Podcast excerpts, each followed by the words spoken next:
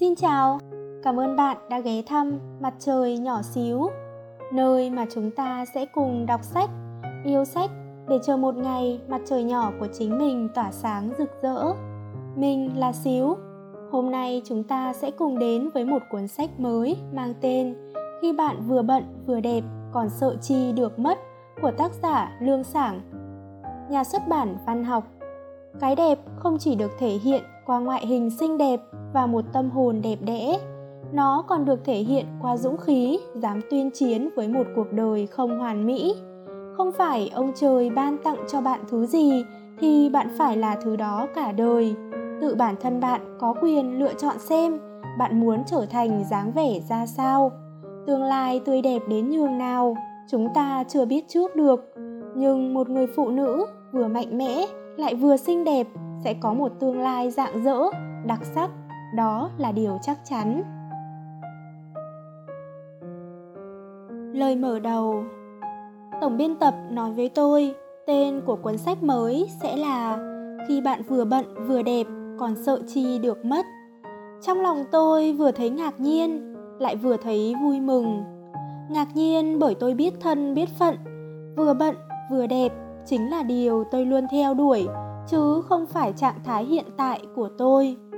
Khoảng cách giữa tôi và cái gọi là vừa bận vừa đẹp còn xa lắm. Còn nhiều không gian phải phấn đấu, vươn lên lắm. Vui mừng bởi câu nói, khi bạn vừa bận vừa đẹp còn sợ chi được mất. Chính là điều mà tôi muốn nói với tất cả mọi người. Vì tôi nhận ra có rất nhiều người đang bị dằn vặt chăn trở bởi nỗi lo được mất. Nỗi lo được mất xuất hiện trong tình yêu. Có một độc giả nam nhắn tin cho tôi, kể rằng vợ anh ấy sau khi sinh con xong thì ở nhà làm nội trợ. Anh ấy đi làm cả ngày trở về, tối nào cũng phải đối mặt với bốn câu hỏi thần thánh của bà xã. Câu hỏi thứ nhất đó là, có phải không còn yêu cô ấy như xưa nữa hay không? Tại sao lại không nhận điện thoại?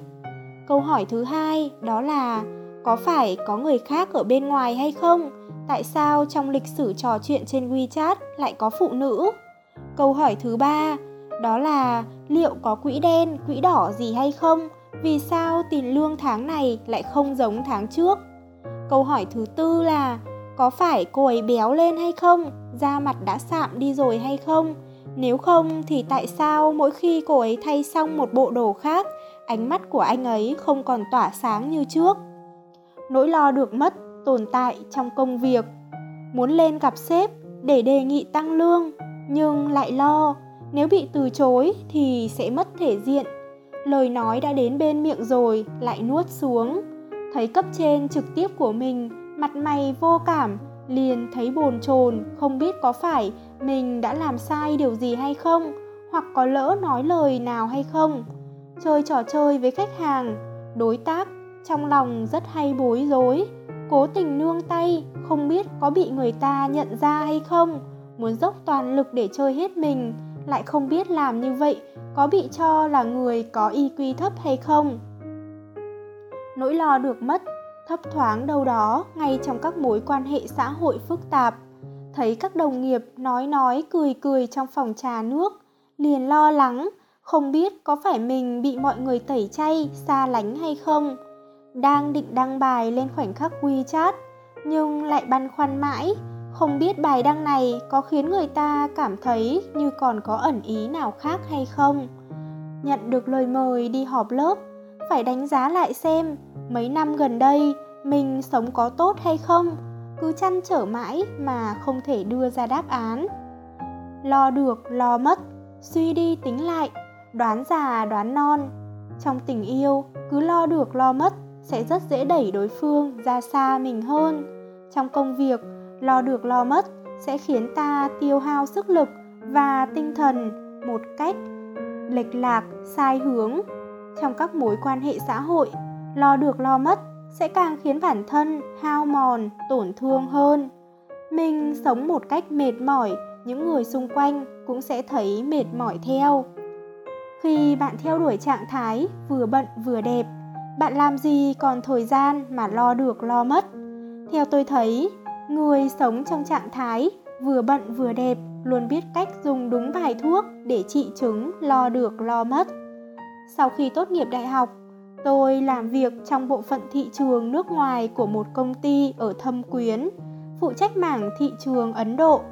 Là một nhân viên mới vào làm, lại không đúng chuyên ngành ngày nào tôi cũng làm việc bán mạng, buổi trưa ăn vội ăn vàng, đồ ăn mua bên ngoài, tranh thủ thời gian nghỉ trưa để lướt qua một loạt các diễn đàn chuyên ngành, tăng ca đến tối muộn. Về đến nhà lại tiếp tục nghiên cứu chuyên môn nghiệp vụ. Đêm ngủ chập chờn, không thành giấc, chỉ lo nửa đêm lại nhận được điện thoại công việc. Cuối tuần còn tìm các bộ phim ấn độ để xem. Ấn tạm dừng từng câu một, cố gắng nghe hiểu những câu tiếng anh khó nghe của người ấn độ thành công không phụ người có lòng. Đúng vào lúc công việc của tôi ngày một thuận lợi, suôn sẻ, thì bỗng nhiên tôi lại bị viêm phế quản, gần như ho ra cả máu, mặt mày lúc nào cũng xanh xao. Cho đến bây giờ nhìn lại, đó cũng không phải là căn bệnh nghiêm trọng gì, nhưng khi ấy sức đề kháng của tôi rất kém, mãi không khỏi được, đành phải xin thôi việc về quê tĩnh dưỡng lần thứ hai quay trở lại thâm quyến làm việc. Tôi quyết chí phải trở thành người sống lành mạnh trong hàng ngũ những người đang phấn đấu hết mình vì tương lai. Cho dù công việc có mệt mỏi, bận rộn tới đâu, cũng không được quên trạng thái vừa bận vừa đẹp. Ngày nào cũng phải ăn uống lành mạnh, kiên trì rèn luyện thân thể, nghỉ ngơi điều độ, tâm trạng vui vẻ. Một cuộc sống vừa bận vừa đẹp chính là biết cân bằng giữa công việc và sức khỏe sau khi làm ở thâm quyến được vài năm, tôi cảm thấy vô cùng mệt mỏi với guồng công việc bận rộn suốt một thời gian dài. Bỗng nhiên, tôi có hứng thú với cuộc sống vui vầy với thiên nhiên mới lạ. Vì thế, liền chuyển đến một thành phố ven biển để an cư lạc nghiệp. Lượng công việc giảm bớt đáng kể, nhịp sống cũng chậm rãi, thong thả hơn, có nhiều thời gian nghỉ ngơi, rảnh rỗi ban đầu tôi cảm thấy cuộc sống như thế này thật kỳ diệu, không nói nên lời. Nhưng dần dần, tôi lại phát hiện ra rằng rảnh rỗi dễ khiến con người ta thường hay suy nghĩ xa xôi. Hôm nay lo lắng xã hội thay đổi chóng mặt, liệu sức cạnh tranh của mình có còn ổn hay không? Ngày mai lại lo ông xã sẽ ngoại tình, liệu mình có còn sức hấp dẫn hay không? Cũng may mà tôi đã tranh thủ quãng thời gian rảnh rỗi để làm một tác giả tự do, từ từ luyện thành thói quen ngủ nghỉ có quy luật. Trước 11 giờ đi ngủ 5 giờ sáng thức dậy. Khi đi làm, tôi tranh thủ thời gian từng giây, từng phút để hoàn thành công việc. Sau khi tan làm, sẽ tìm nguồn cảm hứng từ việc đọc sách, viết văn. Trong lúc làm việc, còn thu xếp thời gian để rèn luyện thân thể sau khi nạp đầy năng lượng cho bản thân, bạn làm gì còn xưng lực để lo lắng về sức cạnh tranh trong công việc và sức hấp dẫn của bản thân? Làm gì còn để chuyện bé xé ra to, những điều lặt vặt trong chuyện tình cảm cũng như trong các mối quan hệ xã hội nữa chứ? Khi làm việc thì tập trung cao độ, khi không làm việc thì nghĩ xem nên chọn chủ đề gì để viết, nghĩ ra được chủ đề nào hay sẽ trở nên hưng phấn cực độ. Ngoài những lúc viết văn, tôi còn tìm đủ mọi cách để chăm sóc cho vẻ bề ngoài của mình. Những lúc áp lực nặng nề, tôi lại đi massage để giúp hệ thần kinh được thả lỏng. Ngồi lâu suốt một thời gian dài, tôi lại tới phòng tập gym, cố gắng để mồ hôi toát ra như mưa, giúp giải tỏa áp lực. Một cuộc sống vừa bận rộn mà vẫn xinh đẹp là khi bạn có thể cân bằng giữa bận rộn và thư giãn tôi đã từng lâm vào đường cùng, trải qua những bước ngoặt lớn trong cuộc đời. Tôi càng ngày càng cảm thấy một cuộc sống vừa bận, vừa đẹp là điều đáng để theo đuổi. Bận rộn không chỉ để nói về công việc, mà còn là sự tập trung cao độ khi làm việc, là sự bận rộn chất lượng cao. Xinh đẹp không chỉ nói về ngoại hình, mà còn là sự kết hợp hài hòa giữa làm việc và nghỉ ngơi thư giãn trong cuộc sống là cái đẹp toàn diện. Những năm qua, tôi đã gặp gỡ không biết bao nhiêu người, nhưng vẫn đánh giá cao những người vừa bận vừa đẹp nhất. Người yêu cuộc sống, yêu công việc và người yêu bản thân thích ăn diện rất có thể là cùng một người. Người có nền nếp trong công việc và người biết cách duy trì nhan sắc của mình rất có thể là cùng một người người biết cách sắp xếp thời gian trong công việc và người biết phân bố đều tinh thần và sức lực trong cuộc sống rất có thể là cùng một người. Chúng ta thường lo lắng ngoại hình của mình chưa được đẹp, nhưng sự xinh đẹp trong vừa bận vừa đẹp, tôi cho rằng giống những gì mà lôi khánh giao đã nói hơn. Cái đẹp không chỉ được thể hiện qua ngoại hình xinh đẹp và một tâm hồn đẹp đẽ nó còn được thể hiện qua dũng khí, dám tuyên chiến với một cuộc đời không hoàn mỹ. Khi một người bắt đầu theo đuổi cuộc sống vừa bận vừa đẹp, người đó mới có thể tạo ra cảm giác an toàn mà mình mong muốn, tìm ra được quan điểm về giá trị chính xác nhất của bản thân, có lòng tin với năng lực, tình cảm và các mối quan hệ xã hội của mình, đồng thời tránh xa được nỗi lo được mất nếu như ở cuốn sách đầu tiên của tôi, từ khóa nền nếp, vậy thì cuốn sách thứ hai sẽ có từ khóa đó là cân bằng. Trải qua một quá trình điều chỉnh, cải thiện để đến gần hơn với trạng thái vừa bận, vừa đẹp, chúng ta hãy cùng nhau hoàn thiện bản thân mình cả bên trong lẫn bên ngoài nhé.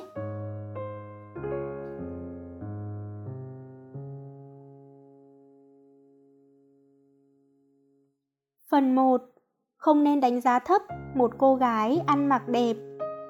Cái đẹp không chỉ được thể hiện qua ngoại hình xinh đẹp và một tâm hồn đẹp đẽ, nó còn được thể hiện qua dũng khí, dám tuyên chiến với một cuộc đời không hoàn mỹ. Không phải ông trời ban tặng cho bạn thứ gì là bạn phải là thứ đó cả đời.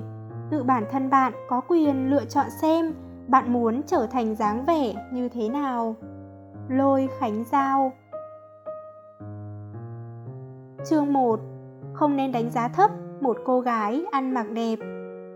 Tôi đã âm thầm quan sát một nữ đồng nghiệp suốt một thời gian dài, bởi vì cách cô ấy phối đồ vô cùng chất. Gần đây, cuối cùng tôi cũng đưa ra được kết luận, cô nàng người cáp nhĩ tân cao 1 m 7 này ăn mặc đẹp là nhờ thói quen trong lối sống của cô ấy cô ấy có thể mặc đồ may sẵn mà trông cứ hệt như là may đo. Tôi cho rằng nguyên nhân chủ yếu là bởi vì cô ấy rất biết cách ăn mặc, đi đứng lúc nào cũng ngẩng cao đầu, ưỡn ngực, thẳng vai. Cô ấy có thể mặc được những màu rất khó phối với nhau. Hơn nữa, cô ấy còn rất chú trọng đến việc tránh nắng cho làn da.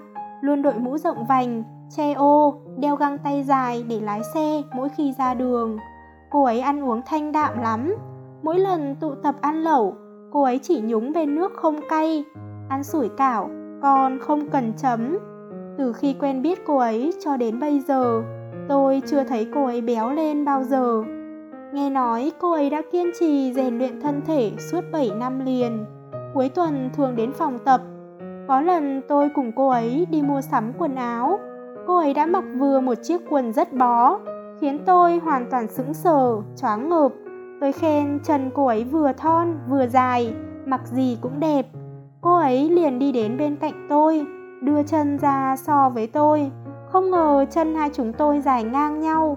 Cô ấy tự dễu, tỷ lệ cơ thể của mình không hoàn hảo, cao như vậy mà chỉ có lưng dài, chứ chân không được dài.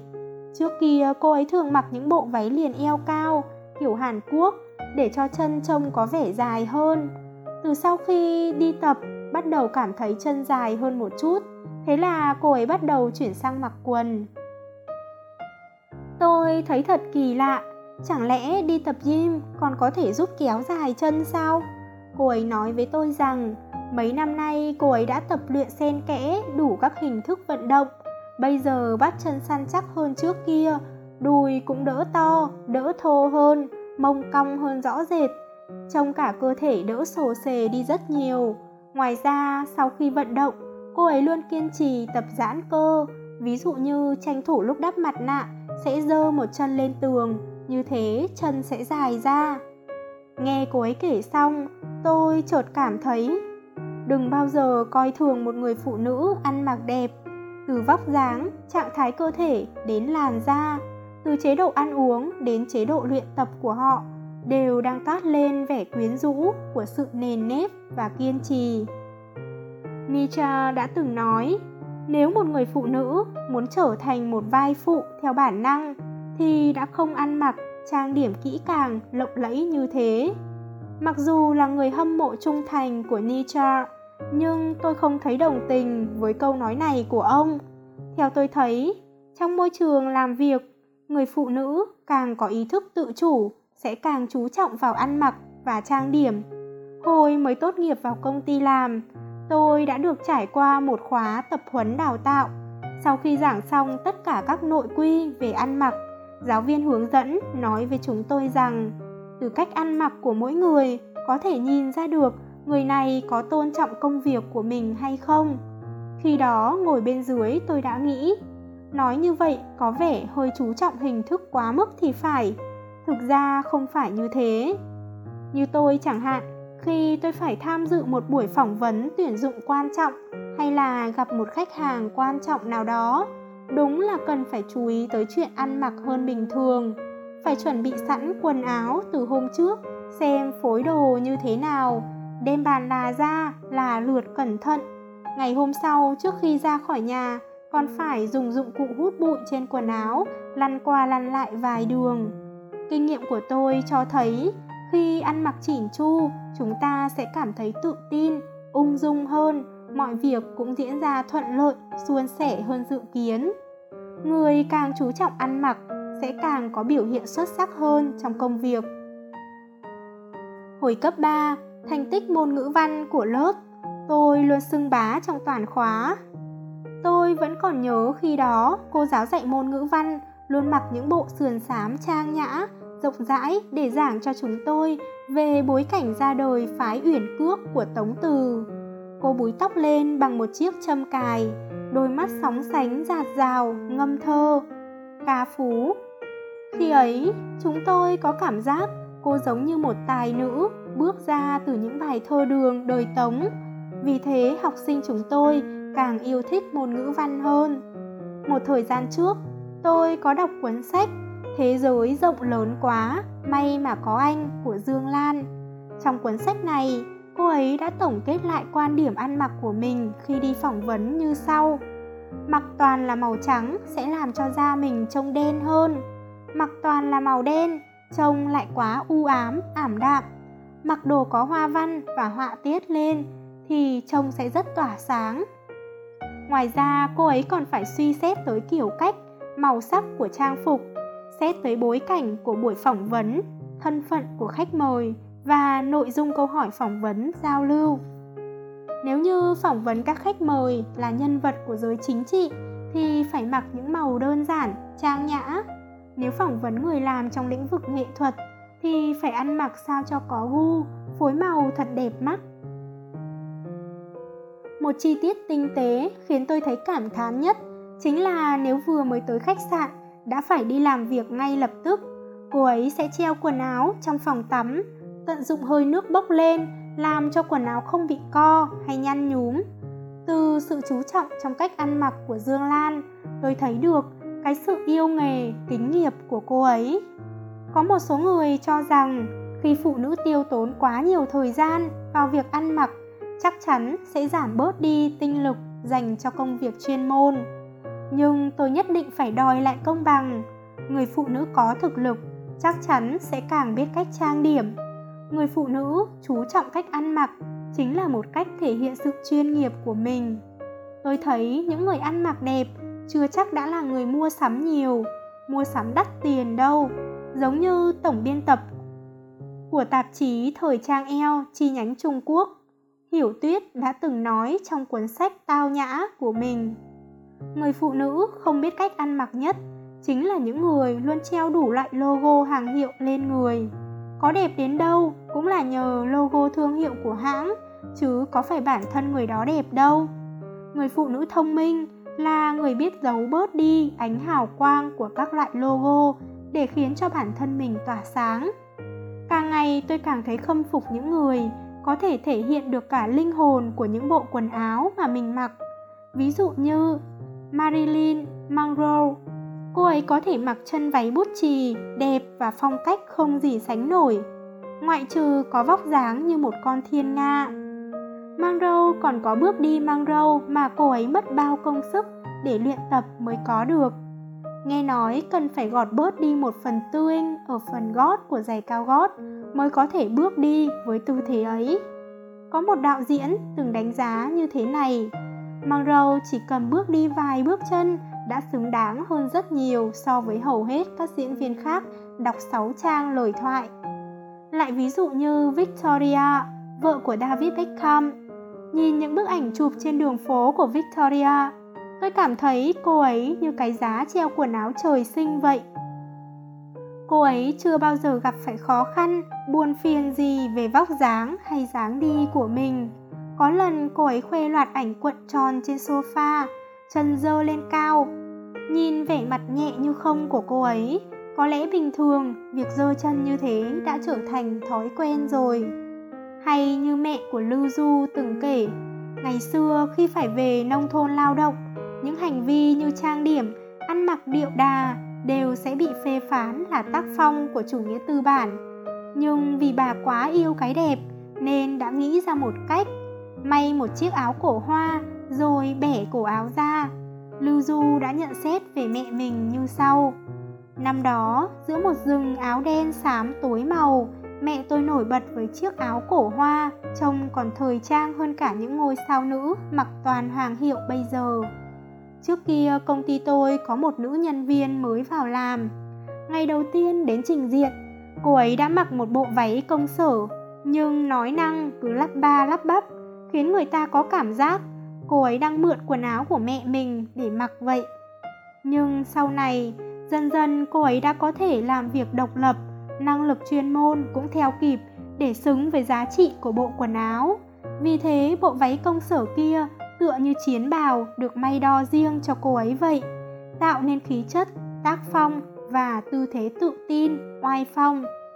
Bạn thấy đấy, những người ăn mặc đẹp, họ đang mặc lên mình lòng trung thủy dành cho cái đẹp, mặc lên người mình tình yêu đời, yêu cuộc sống tha thiết cũng như tín ngưỡng của bản thân.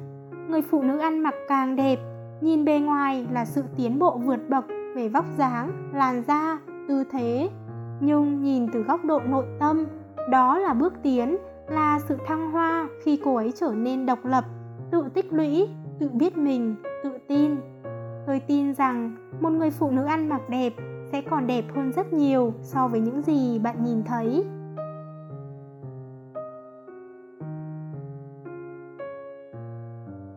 Chương 2 Người phụ nữ yêu cái đẹp sẽ luôn gặp may mắn Trước đây tôi từng trải qua một cuộc tiểu phẫu một vùng da ở cánh tay. Hôm đó tôi dậy sớm trang điểm, trải chuốt từ rất sớm. Bình thường tôi chỉ bôi kem chống nắng. Thế mà hôm đó còn ngồi cười trước gương để tô má hồng. Bình thường tôi chỉ tô son dưỡng, thế mà hôm đó còn lôi thỏi son chị dâu tặng ra, tô son dưỡng xong lại tô thêm một lớp son môi. Bình thường tôi không bao giờ xịt nước hoa, thế mà hôm đó cũng bốc một lọ nước hoa mới tinh ra, xịt vào trong không khí, rồi xoay mình đón lấy luồng hương thơm.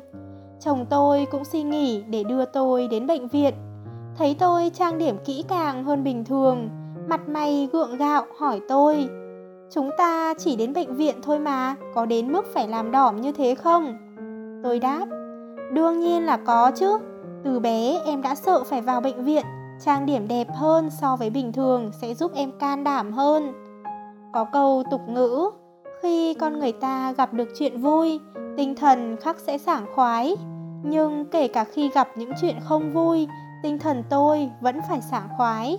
Mỗi lúc cảm thấy không khỏe, tôi sẽ chủ động trang điểm nhẹ nhàng, tô thêm chút son, đánh chút má hồng, quyết không để vẻ ốm yếu, tiều tụy hiện lên gương mặt. Mỗi khi trong lòng thấy khó chịu, tôi sẽ lôi quần áo sặc sỡ lè lè ra để mặc. Mặc màu tối sẫm chỉ càng làm cho tâm trạng tôi trở nên ảm đạm hơn mà thôi. Tôi phát hiện bắt tay vào việc trang điểm hoặc phối đồ chính là cách nhanh nhất, đơn giản nhất để cải thiện tâm trạng. Lúc tô son cần phải tập trung toàn bộ tinh thần, tô má hồng phải mỉm cười mới đẹp được. Lúc thay quần áo, cơ thể cần phải dẻo dai những đau đớn về mặt thể chất hay tinh thần trong phút chốc sẽ không còn trầm trọng đến thế. Đối với tôi, mỗi khi trở nên hèn nhát, làm đẹp có thể giúp người ta vững tâm hơn. Những khi xui xẻo, làm đẹp có thể giúp mang lại may mắn. Một hôm tôi đọc được câu chuyện của một người mẹ xinh đẹp, có cô con gái mắc bệnh tự kỷ. Đọc xong tôi bật khóc. Bà mẹ này tên là y văn tính tình vô cùng hoạt bát, sôi nổi. Có hai đứa con rất đáng yêu. Nhưng cô con gái nhỏ, năm một tuổi thì được chuẩn đoán mắc bệnh tự kỷ. Con gái cô ấy gặp trở ngại trong giao tiếp. Cho dù cô ấy có dạy bao nhiêu lần, con gái nhỏ vẫn không biết rằng đi vệ sinh cần phải vào nhà vệ sinh, không được giật đồ ăn của người khác. Hơn nữa, khả năng nhận thức và năng lực hành vi của cô con gái nhỏ vô cùng hạn chế thường xuyên mất khống chế cảm xúc xa sút trầm trọng thậm chí có lúc còn tự làm tổn thương mình cảm giác thất bại khi nhìn thấy dù mình có cố gắng đến đâu cũng vô dụng khiến Ivan gần như suy sụp hoàn toàn. Có một lần Ivan vô tình nhìn thấy hình ảnh lôi thôi nhếch nhác của mình trong gương. Cô ấy quyết tâm phải làm đẹp lại cho bản thân, phải làm cho con gái của mình trở nên xinh đẹp hơn.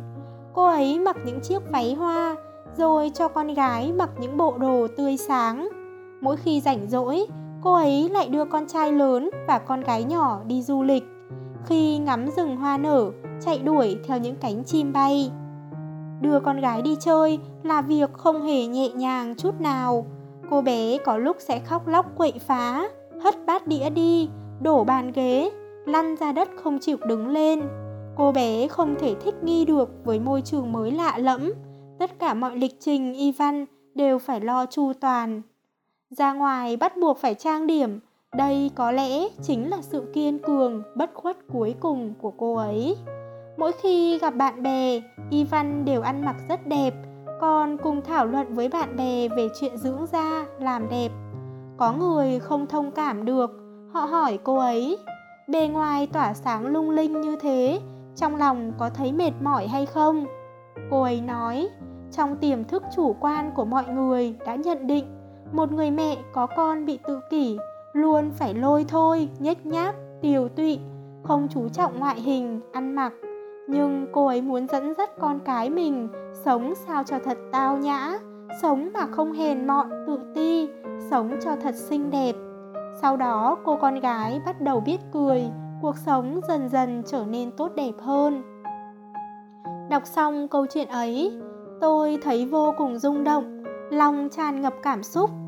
Nhìn nỗi bất hạnh của cô ấy, tôi thấy đồng cảm nhìn vẻ kiên cường mạnh mẽ của cô ấy tôi rất kính trọng nhìn cách cô ấy yêu cái đẹp tôi muốn rơi nước mắt tình yêu cái đẹp của cô ấy chính là phải vượt qua nỗi bất hạnh của cuộc sống một cách đẹp đẽ để bản thân và con cái được sống thật toàn diện đủ đầy để bản thân xuất hiện trước người nhà người thân trong bộ dạng xinh đẹp hơn để bản thân và cuộc sống đều tỏa sáng lấp lánh. Những lúc xui xẻo, người phụ nữ thích làm đẹp sẽ luôn gặp may mắn. Hồi còn đi học, phòng ký túc của chúng tôi có một cô gái, không hiểu sao lại thất tình, cứ ngồi than thở khóc thương, không biết mình sai ở đâu, cả ngày chỉ biết rửa mặt bằng nước mắt, đắm chìm trong hồi ức đã qua.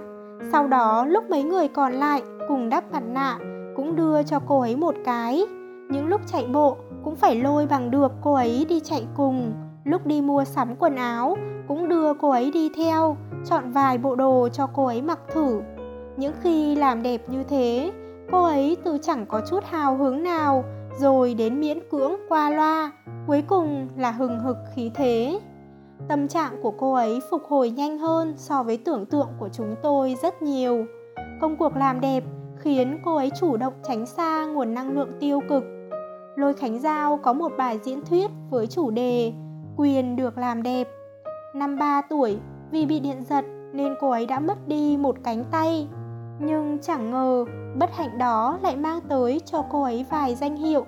Vận động viên khuyết tật môn bơi lội, diễn viên trẻ tài năng nhất giải thưởng điện ảnh Bách Hoa, tấm gương tự lập tự cường của đất nước. Nhưng danh hiệu mà cô ấy tự trao cho mình lại là người cuồng làm đẹp. Cô ấy thích trang điểm, cho dù có bận rộn đến đâu, ít nhất cũng phải tô son rồi mới ra khỏi nhà. Cô ấy thích sườn xám, tự mình thiết kế kiểu dáng, lựa chọn chất liệu vải, tự may cho mình những bộ sườn xám trang nhã nhất. Cô ấy nói, thích làm đẹp là tính cách trời sinh của phụ nữ. Yêu cái đẹp chính là tự yêu bản thân mình. Cái đẹp không chỉ được thể hiện qua vẻ bề ngoài xinh đẹp và một tâm hồn đẹp đẽ, mà nó còn thể hiện qua dũng khí, dám tuyên chiến với những điều không hoàn hảo của cuộc đời. Không phải ông trời ban tặng cho bạn thứ gì thì bạn phải là thứ đó cả đời.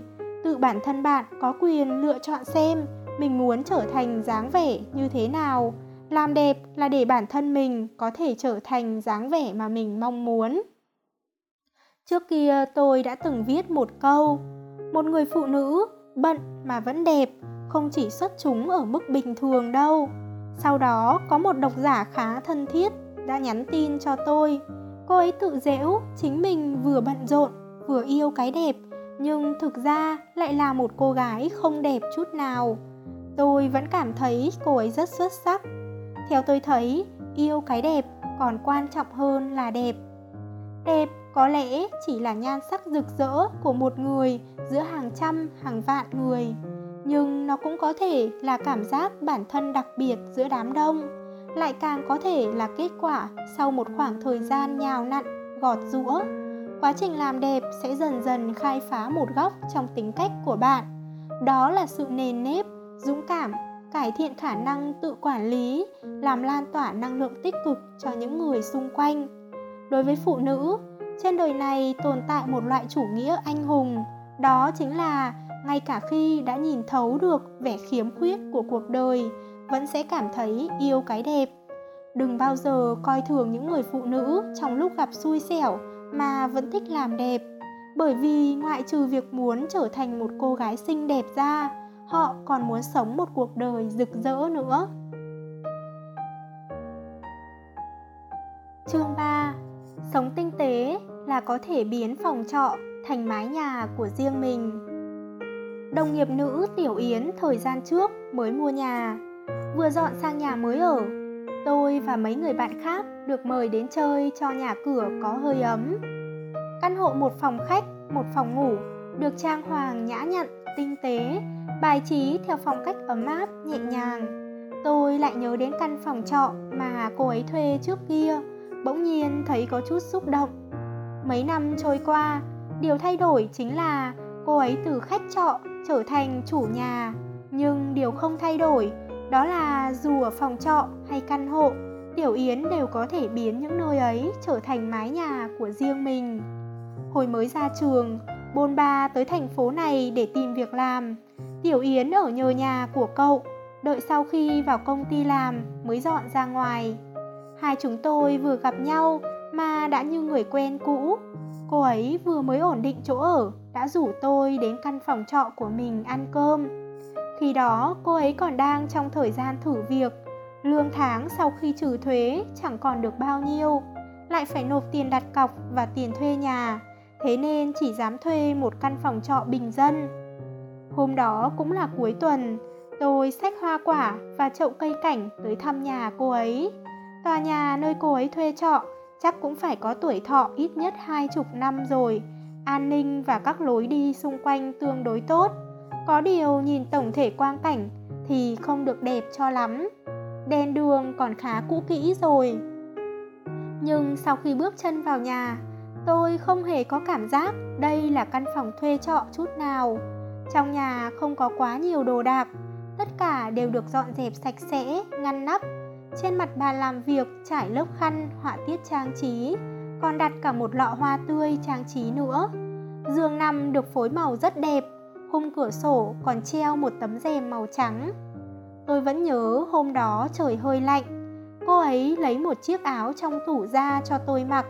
Nói là tủ quần áo, thực ra chỉ là một chiếc tủ vải đơn sơ, nhưng bên trong được sắp xếp rất ngăn nắp, thứ tự quần áo lấy ra vẫn còn vương hương thơm của nắng ấm.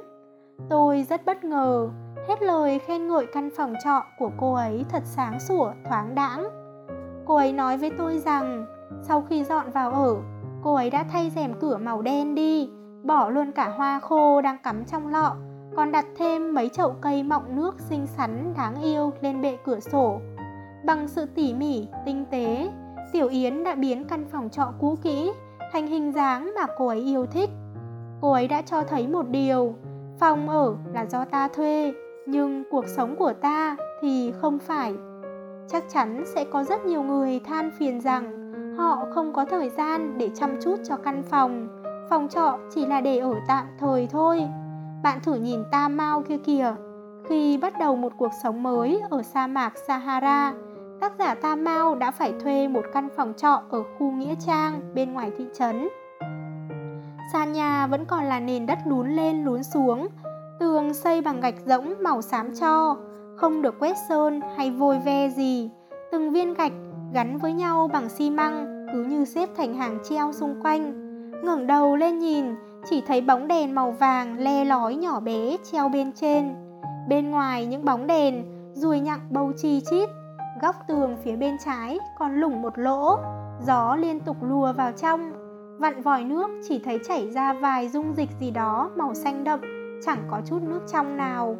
Không có tiền, bà đi tới bãi rác trước cửa nhà, nhặt phế phẩm để tạo ra căn nhà xinh đẹp nhất trên sa mạc.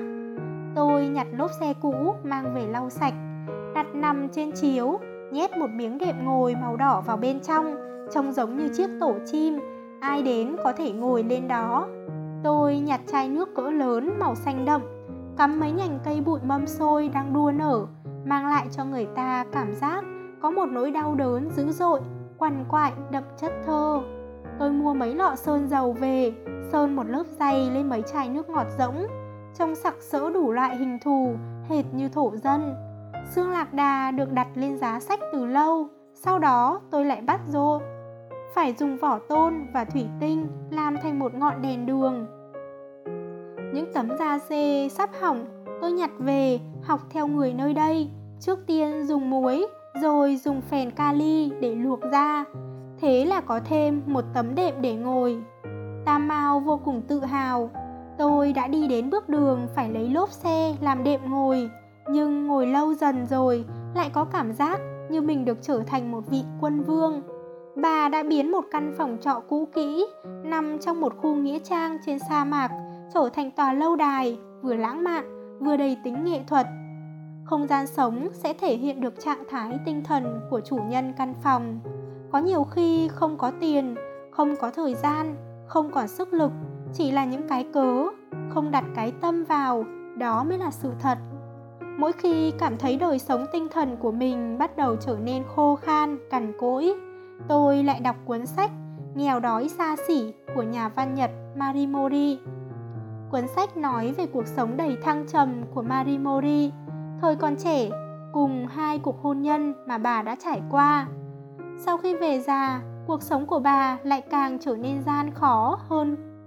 Từ một cô thiên kim nhà giàu đã lưu lạc tới bước đường phải thuê một căn hộ chung cư giá rẻ.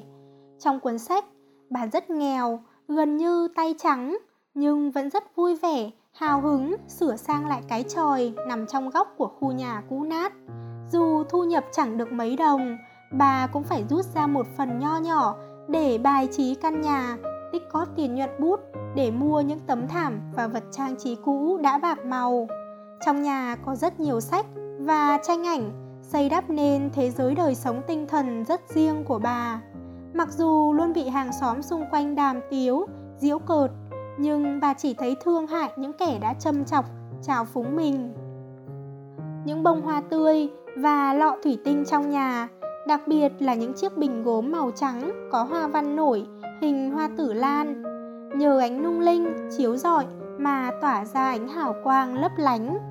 Đèn bàn mặc dù chỉ được làm từ những chất liệu rẻ tiền, nhưng nhìn chung vẫn thể hiện được sắc màu của các bức tranh chạm trổ được trưng bày trong phòng trưng bày nghệ thuật ở Ý.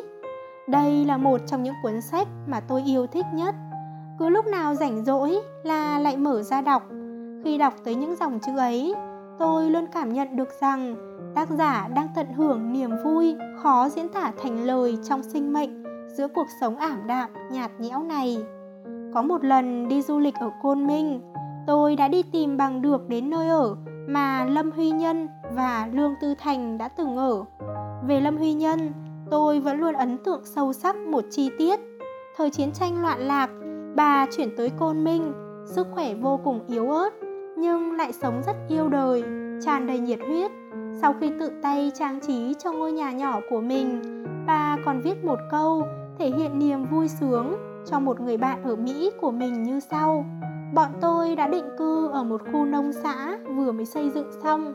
Nhà tôi ngay gần một con đê rất dài. Trên con đê ấy trải những bóng cây tùng cao lớn, hệt như trong các bức tranh cổ xưa. Khi đọc cuốn sách ấy, tôi đã tưởng tượng ra cảnh tượng ấy đẹp đẽ đến nhường nào, thế nên rất muốn tới nơi mà bà cùng Lương Tư Thành từng sống để xem thử. Vừa hay có dịp tới Côn Minh, quanh co lòng vòng tìm kiếm một hồi, cuối cùng tôi cũng tìm thấy thôn làng được gọi là Tông Bì Doanh. Nhưng nói thật lòng, tôi thấy thất vọng lắm, không biết mình có tìm lầm chỗ hay không nữa. Nhà cửa không hề thoáng đãng, quang cảnh cũng rất tầm thường, hoàn toàn không giống như những gì tôi tưởng tượng. Tôi suy nghĩ nghĩ lại, nỗi thất vọng trong lòng dần vơi đi. Điều kiện năm xưa có lẽ không thể nào lý tưởng được như bây giờ. Thế mà vợ chồng Lâm Huy Nhân vẫn có thể tự thiết kế và tự tay xây nên căn nhà này dù điều kiện eo hẹp. Thực ra bản thân căn nhà vốn không phải là phong cách. Chính người sống trong căn nhà ấy đã biến nó trở thành phong cảnh quyến rũ nên thơ. Có điều không phải ai cũng làm được như thế. Về điểm này tôi rất thấu hiểu. Không lâu trước đây, tôi tán gẫu với một người bạn cũ ở Thâm Quyến. Cô ấy đã nhắc tới căn nhà ở xà khẩu 5 năm trước. Bấy giờ giá nhà ở đó phải tăng lên gần gấp 6 lần. Trò chuyện xong, tôi liền mở ứng dụng giao bán nhà đất ra để tham khảo giá. Tôi thấy có rất nhiều căn nhà để 6-7 triệu tệ, vừa bẩn thỉu vừa bề bộn, nhất là những bài đăng có gắn cả ảnh chụp phòng ngủ. Cảm giác như chiếc giường kia đã mấy năm rồi không được vệ sinh vậy. Nhìn qua màn hình thôi cũng thấy bốc mùi rồi. Cuối cùng tôi đành phải cảm thán theo kiểu La chấn Vũ. Cho bạn bao nhiêu tài nguyên, bạn sở hữu bao nhiêu tiền của, nhưng bạn vẫn không sống tốt được cho đến hết đời. Tôi có một người bạn đã dồn hết tiền của vốn liếng để mua một căn nhà trong trung tâm thành phố. Nhưng sau lần đầu tiên đến chơi, tôi đã không muốn đến thêm một lần nào nữa. Trong nhà giày tất vứt la liệt khắp nơi, trên bàn vẫn còn để nguyên hộp đồ ăn sẵn, quần áo vứt lung tung lộn xộn trên ghế sofa, không biết sạch hay bẩn. Tôi ngưỡng mộ họ có thể mua được nhà ở nơi tất đất, tất vàng như thế, nhưng lại cảm thấy đáng tiếc khi họ sống trong một ngôi nhà đắt đỏ đến vậy mà lại không thể mang lại hơi ấm cho căn nhà của mình. Tôi thích đến nhà bạn bè chơi, nhưng không thích đến căn hộ của bạn bè để làm khách. Một người như thế nào mới có thể biến căn nhà trọ trở nên có hơi ấm gia đình? Đó là những người có khả năng sáng tạo, có gu thẩm mỹ, biết yêu cái đẹp và là người không ngại việc. Những người như thế, cho dù cuộc đời có đối xử với họ ra sao, họ vẫn phải sống cho thật đàng hoàng. Những người như thế, bề ngoài nhìn vào có vẻ như luôn phải tốn công, tốn sức để duy trì, cải thiện hoàn cảnh sống của mình. Thật ra họ chỉ đang để tâm tới cảm nhận trong tâm hồn của chính họ mà thôi. Cần phải tôn trọng những người có thể biến phòng trọ thành mái nhà riêng bởi vì họ luôn kiên trì với lối sống tinh tế, toát ra từ trong xương cốt.